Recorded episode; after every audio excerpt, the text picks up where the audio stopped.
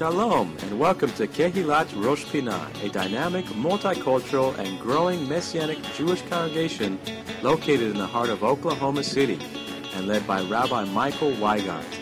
Our goal is to bring you the message of the Word each week from a Jewish perspective and to exalt the Messiah Yeshua as Lord and Savior over all. We are a loving congregation made up of both Jew and Gentile, now one in the Messiah, with Shabbat morning services at 10:40 a.m. and various studies throughout the week. Please come and join us next time you are in Oklahoma City. We would love to have you. And now, we hope you enjoyed today's message.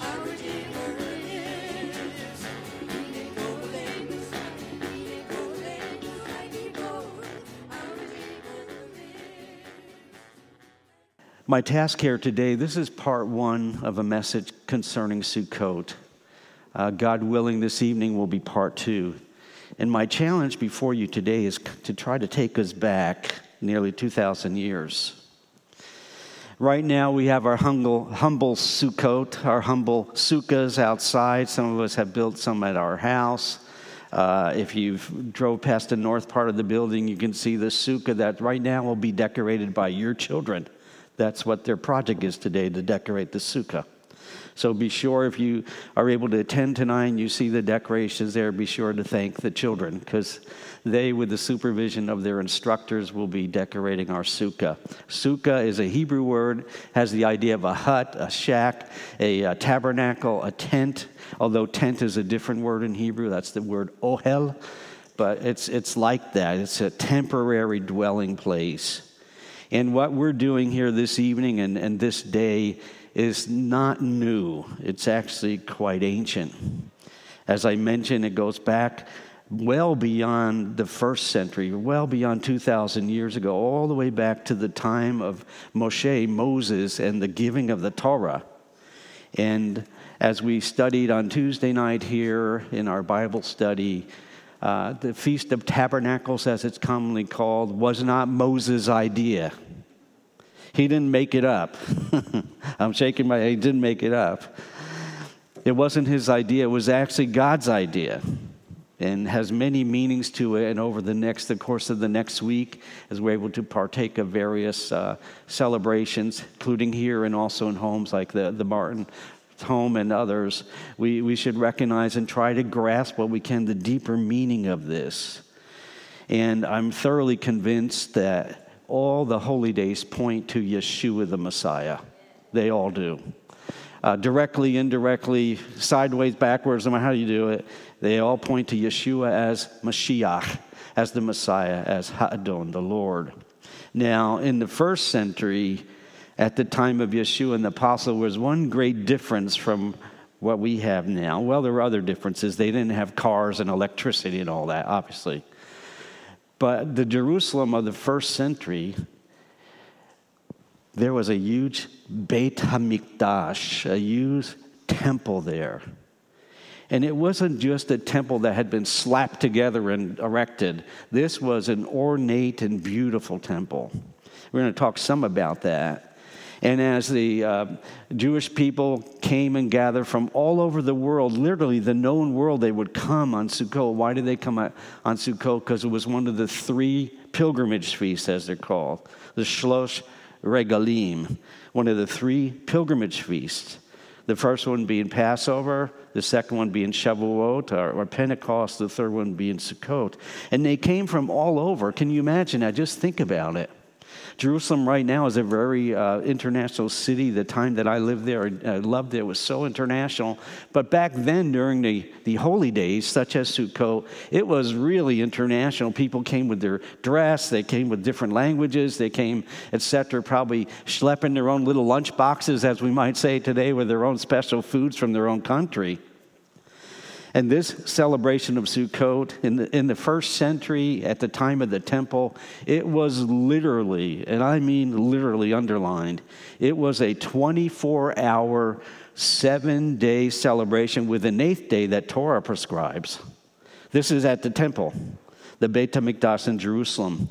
And not only was it a 24 hour, seven day celebration, that means that something was going on all the time Sometimes it was more grandiose and elaborate. Other times it was more laid back. But it was, it was literally a 24 hour, seven day a week celebration connected back to the Beit HaMikdash, the temple. And not only that, but all 24 groupings, all 24 sections of the Kohanim, the Levitical priesthood, were involved during this week. So there, there wasn't a group uh, within the Levitical priesthood. They were divided into sections. Or historically, there were 24 different sections. You know whose father was involved with that? John the Baptist's father was one of those and they were involved with the commemorations, with the sacrifices that took place.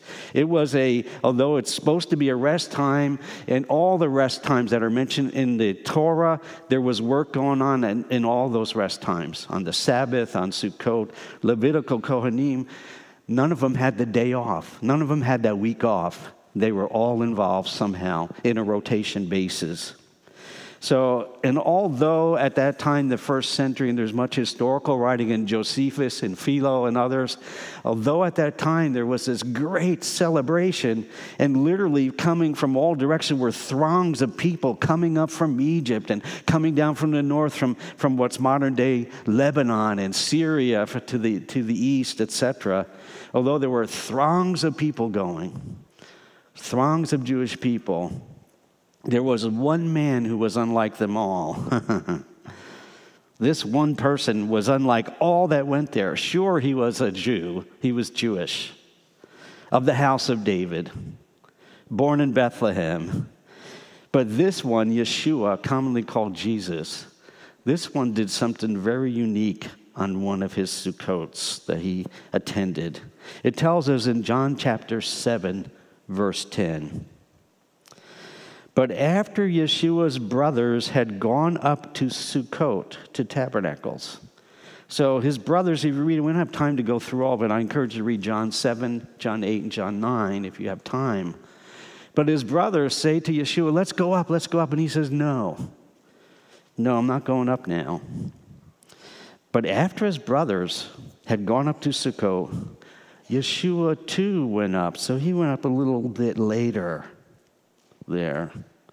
And it says he, he went up not publicly, but in secret. Now, perhaps Yeshua's solitary Sukkot journey that's described in John 7. Again, I encourage you to read that, especially during this week of Sukkot. Perhaps this solitary Sukkot journey that we read in John 7 was very different when you think about it very different from what would happen not too long afterwards, what we commonly call the, the triumphal entry, the triumphant entry to Jerusalem, what Christians celebrate as Palm Sunday. But this Sukkot was different. This, when he went on Sukkot, this was different than when he went at Passover, what's commonly called Palm Sunday, when people were laying down palms in front of him and etc. But this, he goes up on Sukkot, solitary, by himself. And I, I, was thinking, I wonder how many interactions he had with people and how many interactions he had there. What did he say to them as he went up solitary? First of all, it shows bravery. He went by himself. It also shows really, really, really being led of the Holy Spirit, which is the goal for every believer to be led of the Spirit. So Yeshua's journey that's depicted in John chapter 7 during this one Sukkot was it was done quietly. Just think of the contrast when you read the Besorot, the Gospels. That basically everywhere where Yeshua went, there were throngs of people around him. One gospel says that there were so many people that people could barely move. There was a throng of people. But this Sukkot, the John 7 Sukkot, it was by himself. It was solitary. It says it was done quietly. It was uh, resolutely. It was not ostentatiously done. And he journeyed to Jerusalem for that Sukkot and what we might call, compared to especially the throngs that went around him in the Galilee, in relative secrecy. Not with the throngs, not with the throngs that usually followed him. And that's an important key here as we think about what takes place but that is a good question. What did take place at Sukkot in the first century temple era? What did play, take place? As I said, we know that Jewish people came from all over the world at Tabernacles, Sukkot. And they came there, why? Because I've already mentioned it was one of the three great pilgrimage feasts.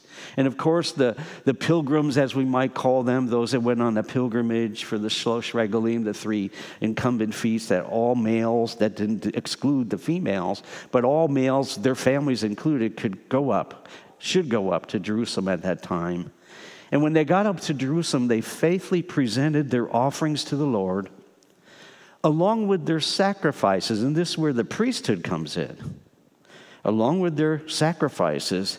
And for Sukkot, Sukkot is an ingathering feast. It's a feast of harvest. So they came and they presented at the temple their very best, their first, their best fruit. They didn't bring the fruit that had worms in it, that was old, that had spots and blemishes and, and, and bruises. They didn't bring that. If they had, you know what would have happened? You know what the priest would have said? No. Give the best to the Lord. And I think that's still a teaching for us to give Him our first fruit offerings. Give Him the best that we can, not the worst. He's not the God of our leftovers, He's the God of first fruits. That's who He is.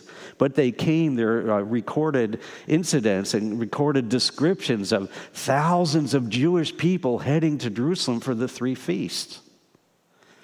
For Sukkot, they describe, and also for Shavuot, but a different type of uh, harvest, they describe Sukkot of people with huge baskets of fruit carrying them, carrying it up to the temple and getting it, then presenting it down at the temple before the Kohanim.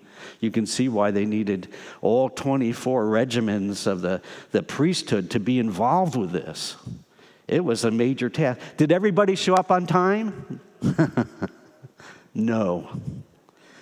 Some straggled in. and in this case, Yeshua showed up even a little bit later by divine purpose, important purpose that John 7 lays out very well in John 8. But there were other events that took place in Jerusalem at the temple, and they were fascinating. That's really the topic here today and this evening in part two of this message. There were other events that took place that we could say, even by modern terms, were great spectacles. Great spectacles. And they had great spiritual meaning for the people as they went up with and presented their best to the Lord, and sacrifices took place. The sacrifices are listed in the book of Numbers. We studied them on Tuesday, starting with a great amount and then lessening down to a lesser amount. All the major sacrifices equaling 70, which represented the nations according to rabbinical thinking. But at the temple in the first century, the very temple that Yeshua went up to in Jerusalem, the Beit HaMikdash, at that time, there were two major, ex, what we call extra biblical events, and they were spectacular events that took place right there in the environs of the temple. Those two were the lights ceremony, the ceremony of lights, and the second one, which we'll speak about this evening, was fascinating.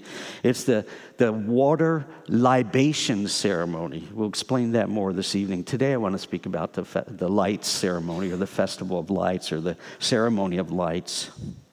Now, as we think about these two, historians believe that it was at the light ceremony, the light ceremony, that this was the setting of Yeshua's words in John chapter 8, verse 12. And think about it, it makes a lot of sense.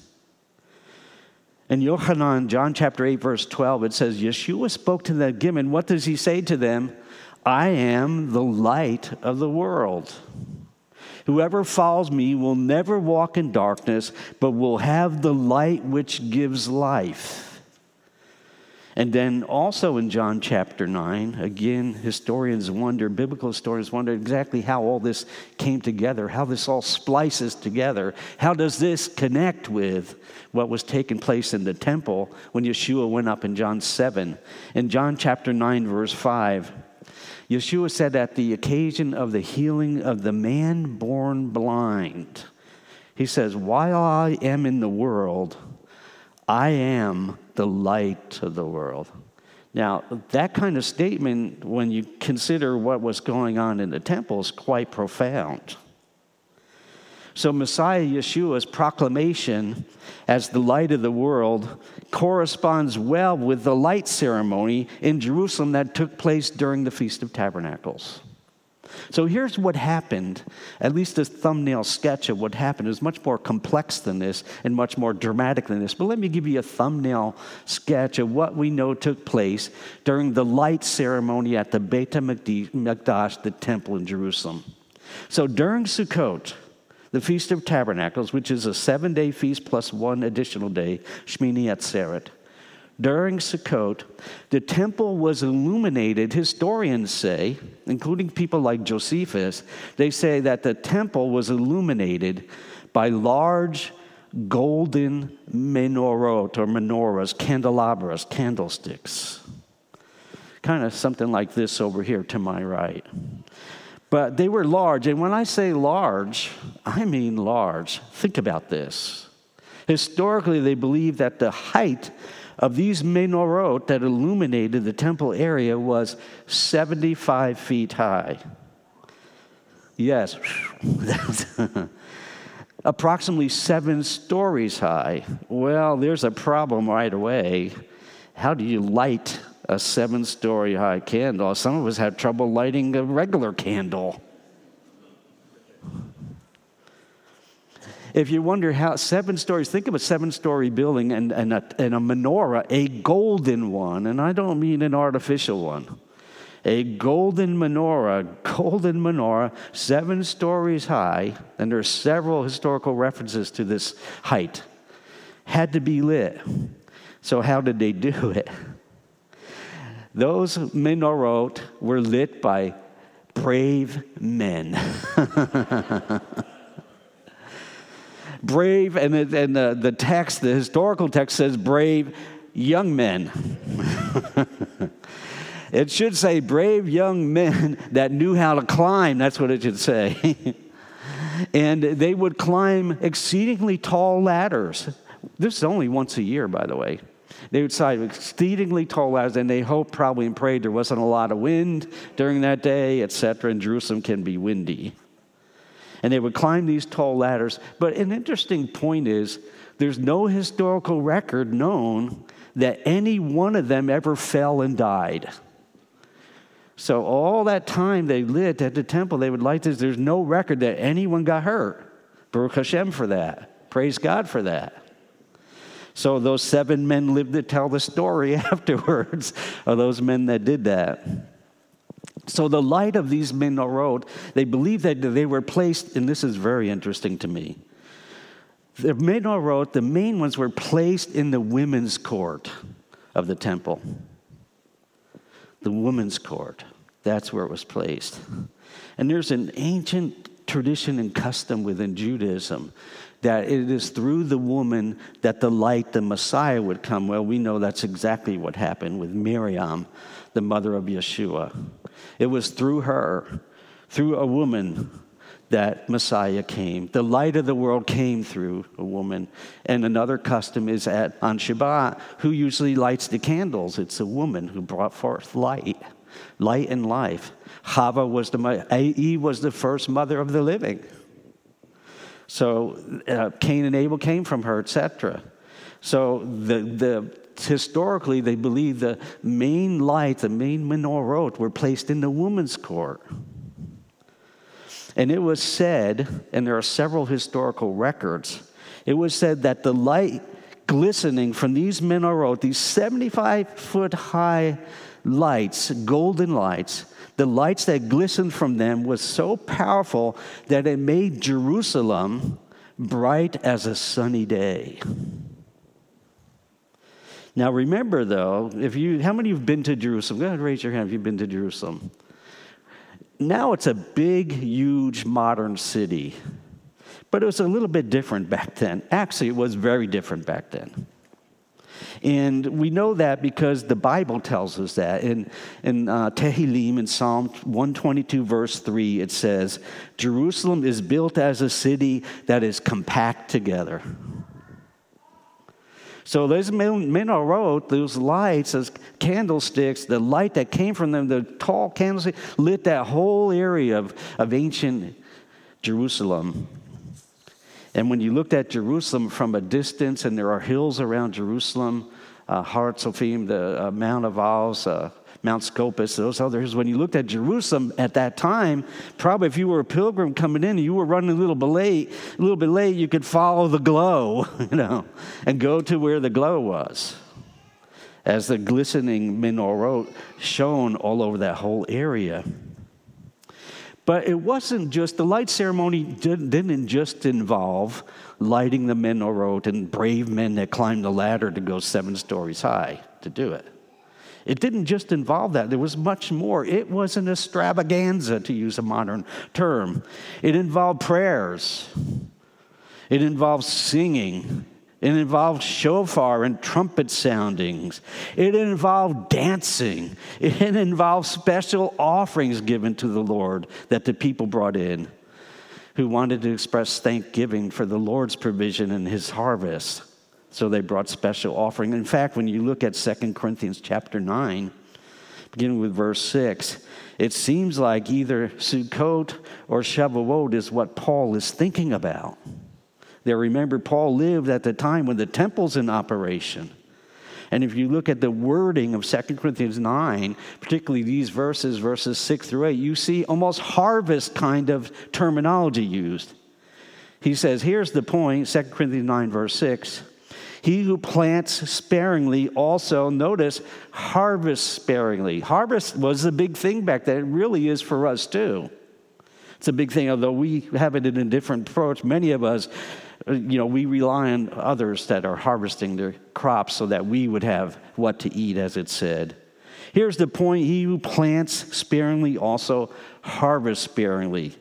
Each should give according to what he has decided in his heart, not grudgingly or under compulsion. And, and notice this it says, For God loves a cheerful giver. And the season of Sukkot is the time of cheerfulness joyfulness, simcha. That's what it is. Moreover, God has the power to provide you with every gracious gift. And then there's this term in abundance. So that always in every way you will have all you need yourselves and be able to provide abundantly for every good cause. And there's the, these harvest ideas that Shavuot and Sukkot connect with. Shavuot Pentecost was the harvest of the wheat and Shavuot is the autumn harvest, when the, it's also called the Feast of Ingathering. So you notice words like planting and harvesting and cheerfulness and giving and abundance and provision that connect well to a holiday like Sukkot. But the visual at Sukkot in the temple time was, was that of a great light, a, this menorah, uh, you know, just towering over, and others towering over the whole thing. And there's this eye of there little lights so there was the great light and the little light. The little light were the lapidim or the torches. And those who were celebrating the evening would have lapidim, they'd have torches. It's very interesting what was happening, and the records about, if you ever have a chance to investigate, they're fascinating. Frankly, we've probably never been to any type of ceremony like this, like existed in the temple in the Beit HaMikdash in the first century at Sukkot. Now, this great light that came from the golden menorah, and then the, the people underneath it with their lapidim, their torches, moving and dancing and walking around, reminded the people of the creative power of God. Going all the back to the Bria, to the creation, back in Genesis, when God made the greater sun and the lesser moon and stars. And as they looked at the greater menorah, they weren't worshiping the sun, but they were recognizing God is the creator of all things. And He was the one that blessed them to give them harvest so that they could return generously back to Him and to the community. But more important, spiritually speaking, and this is where Yeshua's words at this time come in, we know that Yeshua is the light of the world. It's in him that we have life. And he also said to us that we too must be as lights in this world. In 1 John chapter 1 verse 5, it says this. This is the message which we have heard from him and proclaimed to you. God is light, and there is no darkness in him. I love how the complete Jewish Bible says it. There's no darkness in him, dash, none.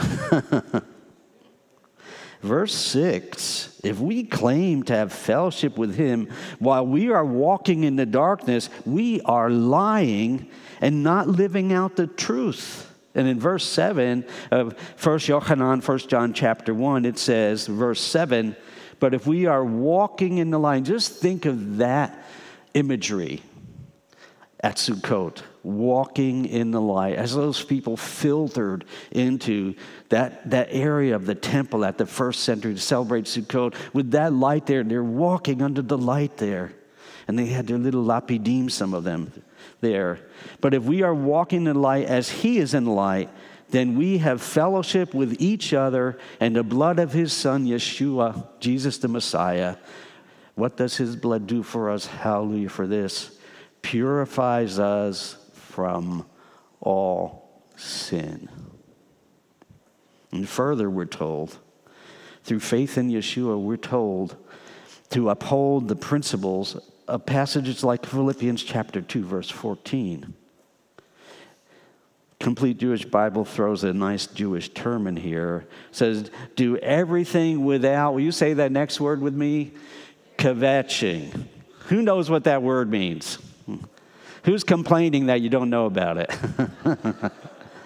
Do everything without complaining, without kvetching or arguing, so that you may be blameless and pure, B'nai Elohim, children of God, without defects in the midst of a twisted and perverted generation.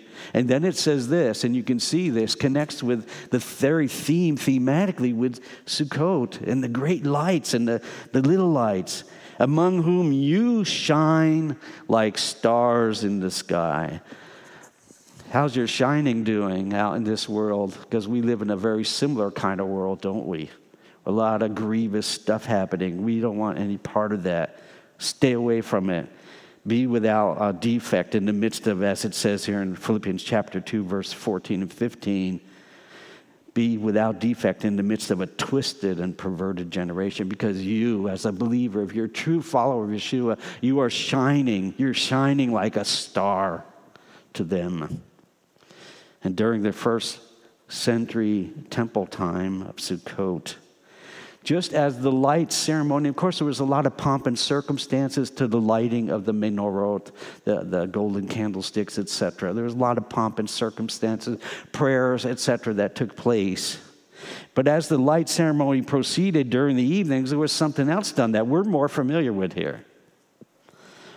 There were three blast intervals of the shofar and I've asked Dean, Dean is in the back, you might want to turn back there. I'm going to call out the three blasts for him. But this, what we do now, they did at the temple time. Tekiah, Shevarim, Teruah. Thank you, Dean. That was happening at the Beit HaMikdash. And we know that it was more than one shofar going off. so here you have this, just get this picture, please, here this morning. You have this tremendous light ceremony with these huge golden menorahs. And then in the evening, you have Levites running around with their lapidim, with their torches, their flaming torches. And then you have the blast of the shofars going off in, in three blast intervals, like we just heard, maybe even the very same notes we just heard it became known that the light that was shining out of the temple courts, as people looked from a distance and they came in from the distance, especially the later ones, and they saw the light shining from the Beit HaMikdash, the temple, they likened it to say, This is like the Shekhinah. It's like the very glow of God, the, the presence of God, the Shekinah glory of God. And when they thought that and they saw the light, their expectation because of the number of sacrifices, this unusual number of sacrifices that was done on Sukkot, which we spoke about on Tuesday. It's unusual delineation of the sacrifices that just caught the, the eyes and the ears and the hearts of those that were interpreting the word of God at that time, they said, wow, the total throughout the days of Sukkot were 70. That's a lot. One sacrifice is hard work. but 70? And that was just the major one. There were other sacrifices that went as the people brought their offerings. And they looked at it with the light and the blast of the shofar, and they thought, the nations, the nations, the nations. That Sukkot wasn't just about Israel. Sukkot also connects with the nations. And when they saw the 70, which was the traditional view at that time of how many nations there were in the world, there was this view that there were 70 nations in the world. They thought this has to do with the nations and Israel, Israel and the nations, and surely they were correct about that. In Isaiah chapter 9, there are many scriptures that support this, but Isaiah chapter 9, verse 2 in the English text says, Ha'am ha'hochim b'choshech ra'u or gadol. The people who walked in darkness have seen an or gadol, a great light. Think of how this taps into Sukkot and what happened, the temple. Those who dwelt in the land of the shadow of death, upon them a light has shined. You have multiplied the nation, and notice this next term, and increased its joy. This is still called, this holiday is still called Zaman Simchatenu, the time of our rejoicing. There's an old rabbinic saying, a mitzvah gedolah liyot besimcha. It is a great mitzvah to always be in joy and gladness. Mitzvah gedolah liyot besimcha tamid is what it says. You have multiplied the nation. You've increased its joy. Reading back from Yeshayahu, Isaiah chapter 9. They rejoice, notice rejoice again. They rejoice before you according to what? The joy of the harvest, the joy of harvest, as men rejoice when they divide the spoil. And I thought, wow, light, harvest, rejoicing three, I mean, if we do word associations, one thing that would come up at first century with the temple in existence was, wow, those are the themes of Sukkot. Those are the themes of Sukkot. And Sukkot included what? 70 sacrifices, which was deemed to be for the nations. So it was for Israel and the nations. And later in Zechariah chapter 14, we'll explore that later this evening, perhaps. But Isaiah uh, Zechariah chapter 14, it talks about the nations coming up to celebrate what? Sukkot, tabernacles. And if they don't, no rain. And then Egypt is singled out, especially those Egyptians. They don't. but Messiah, by revealing himself as the light of the world, was also revealing himself as the fulfillment of, of very much the messianic pillar of fire that we saw back in the wilderness wandering. That pillar of fire that guided the Israelites through the darkness of the wilderness, there he is. Has he guided your life? Has the Messiah, the light of the world, been a light to your life? I pray so. If not, then you need to receive him as your Lord and Savior and, and submit your life to him because he is the light of the world. He is the one who gives, He is the way, the truth, and the life, as we say so commonly here. And Yeshua as the light, the Messiah as the light, as John chapter 1, verse 9 says it very clearly. It says, the true light which gives light to everyone entering the world. He's not only our Jewish Messiah, he's the Messiah of the nations. He's the King of the kings. He's the Lord of the Lord. He's the ruler of the universe. He's Melech HaOlam, if you please. And 1 John chapter 2 verse 9 exhorts us that it makes clear that anyone who claims to be in this light while hating his brother is still in dark in the dark. We just came through the 10 days of awe. We came through Yom Teruah, Rosh Hashanah. We came through this, this month beforehand of Elul where we, we introspect. And we came to this time, and hopefully you availed yourself during this time here at Rosh Pinah to get things right with God and with men as much as depends on you as the new covenant says, be at peace with all as much as it depends on you. It takes two to tangle, it takes two to tango, it takes two to do things. 1 John 2 9, anyone who claims to be in this light while hating his brother, guess what? Is still in the dark.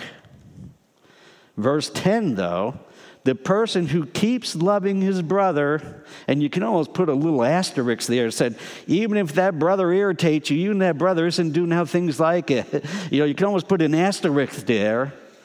The person who keeps loving his brother, regardless, remains in the light, abides in the light, one translation says, and there is nothing in him that could make him trip, make him stumble, make him fall. If a person continues to love his brother regardless, and brother here means any human being, Yeshua said in John chapter 12, verse 46, He said, I have come as a light into the world so that everyone who trusts in me might not remain in the dark. That's the testimony of many of us. That's my testimony. I once was in the dark, and when I received Yeshua as my personal Messiah, Lord and Savior, something happened. My life has not been the same, and it has been all good. It doesn't mean it hasn't been easy. It's been very hard at times. How many of you have gone through some hard times as a believer? Most of us have. Don't give up. Keep pressing into the Lord. Make sure that you dedicate yourself. Make sure you're faithful to Him in the major areas of life with your time, with your talents, with your finances and treasure. Make sure you're faithful to Him because He knows that. Again, John 12, 46, Yeshua speaking says, I have come as a light into the world so that everyone who trusts in me might not remain in the dark. You know who everyone includes today? You. You. You. You. And me. Everyone. He does not want us to walk in darkness. He's the light of the world. Now, as we approach Sukkot this upcoming week, and Kevin gave announcements and expressed some of what we're doing. I hope you listen carefully to what Kevin said. I suggest that let us be thankful before the Lord. Do you have things in your life that you're thankful for? This is a time of rejoicing. It's not a time to be kvetching with your brother or sister or your husband or wife. It's a time of rejoicing. It's a time of, can I use the old colloquialism counting your blessings? It's a time of that. It's a time of being thankful for provision. It's a time to be faithful with that provision. It's a time for thankful for life and to be faithful with that life He's given you. It's the time to be thankful for community, fellowship, and all these good things. But most of all, we should be thankful for Yeshua, Jesus, our Messiah. He is the light of the world, and those that follow him do not walk in darkness. They walk in him who is the light of the world. And he gave everything for us. It's a whole nother topic, but I'll, I'll say this about that. I was reading in Second Corinthians about what Yeshua left for us, that he left, to use the, the modern language, he left all the glory of heaven beyond our even imagination, the glories of that. He left it all. And he came and dwelt among us in the most humble of circumstances to a family that had little to nothing. Why would he do that? Why did he leave the glories of heaven? Why would he do that? He did it for you. He did it for you. He sacrificed himself. He gave, he gave it up for you. And because of his love for you today, because he loved you so much, he came here, dwelt among us, and he was without sin, and he became for us the chata, the sin offering. He was without sin. Satan had nothing in him. He was without sin, and he did that for you and me because of his great love. And hallelujah, the grave could not hold him. He rose from the dead, he ascended to heaven, and here's a double hallelujah. He's coming back again and he's going to set his feet on Harzaitim as the and the Mount of Olives, as the Scripture says. The Mount of Olives, as the Scripture says, is just going to go, and there he is. Are you ready for him? If he came now, would you be ready? Would you be ready to face the Messiah right now? Think about it. We need to be ready. In fact, he warned us in the various chapters Mark 13, Luke 21, Matthew 24, and in his parables. He says, Be ready, be prepared, because you do not know the day of my coming.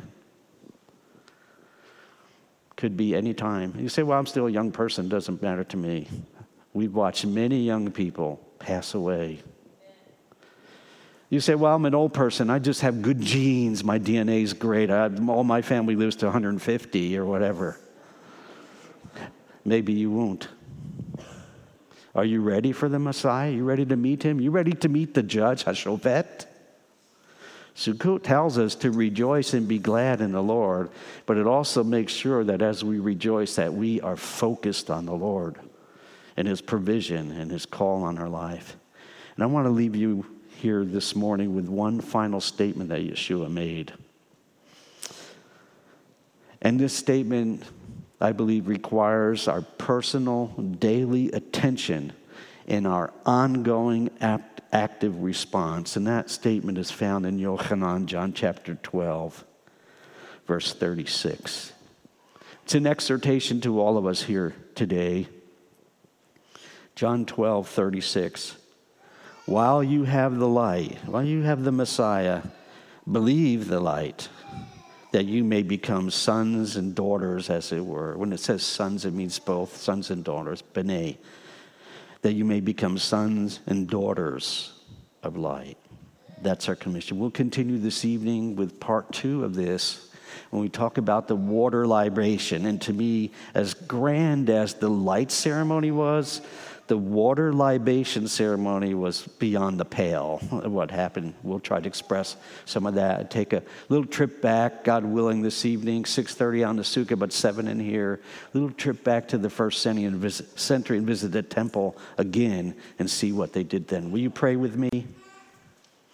Lord, how we praise you this day. Thank you for Sukkot tabernacles, which is your idea. Thank you, Lord, for the hazmanah, for the invitation you give to us to enjoy your mo'adim, your appointed times. And Lord, as we consider, as we consider your great glory, your great love, your great mercy, Lord, I pray if there's anyone hearing these words that's never received you personally as his or her personal Savior, Lord, I pray that you will remove the veil and allow your light to shine forth, even as it did in ancient days at the temple of Jerusalem. An Or Gadol, a great light. Lord, thank you for your provision. Thank you, Lord, for your love. And most of all, we thank you for sending your Son, our Messiah, Yeshua. It's according to his name, his merit, that I make these requests. Amen. You've been listening to the Shabbat message from Rosh Pinah Messianic Jewish Congregation in Oklahoma City, Oklahoma. We would love to have you visit us. Our weekly services begin at 10:40 a.m. each Shabbat, and we are located at 2600 Northwest 55th Place, north of Northwest Expressway at the corner of Northland Avenue and Northwest 55th Place. We meet each Shabbat for wonderful praise and worship with dance, liturgy, teaching, food, fellowship, excellent children's programs, and Bible studies on Tuesday nights. For more information, please visit our website, www.roshpinah.org. That's R O S H P I N A H dot O R G. You can also reach us by phone at 405 842 1967 or email us at info at roshpinah.org. Thank you for spending time in the Word with us today. Shabbat Shalom and blessings in Messiah Yeshua.